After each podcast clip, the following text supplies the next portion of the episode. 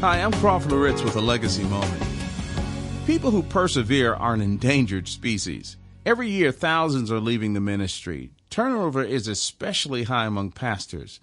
I've talked to quite a few former pastors and other full time Christian workers who have, in essence, said to me that it just got to a point where the hassles and the pressures just weren't worth it. Disappointment and opposition wore many of them down, and they left the ministry. I'm not suggesting that we should judge or be critical of everyone who leaves the ministry. I do believe that God calls some to occupy a full time position of ministry for a season. But I just can't help thinking that more people are becoming casualties of the pressures and pain and the hassles of ministry than there should be.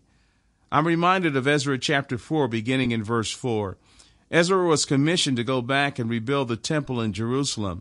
But something happened that really knocked the wind out of the sails of those who were engaged in that project, that calling. Listen to these words. Then the people of the land discouraged the people of Judah and frightened them from building.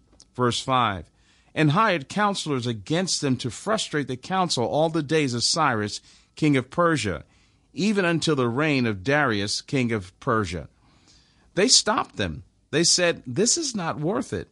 Listen, the enemy seeks to discourage and will come at all of us from time to time. But God is greater than our opposition. He's almighty, and so we need to focus on His greatness and what He can do. Are you discouraged?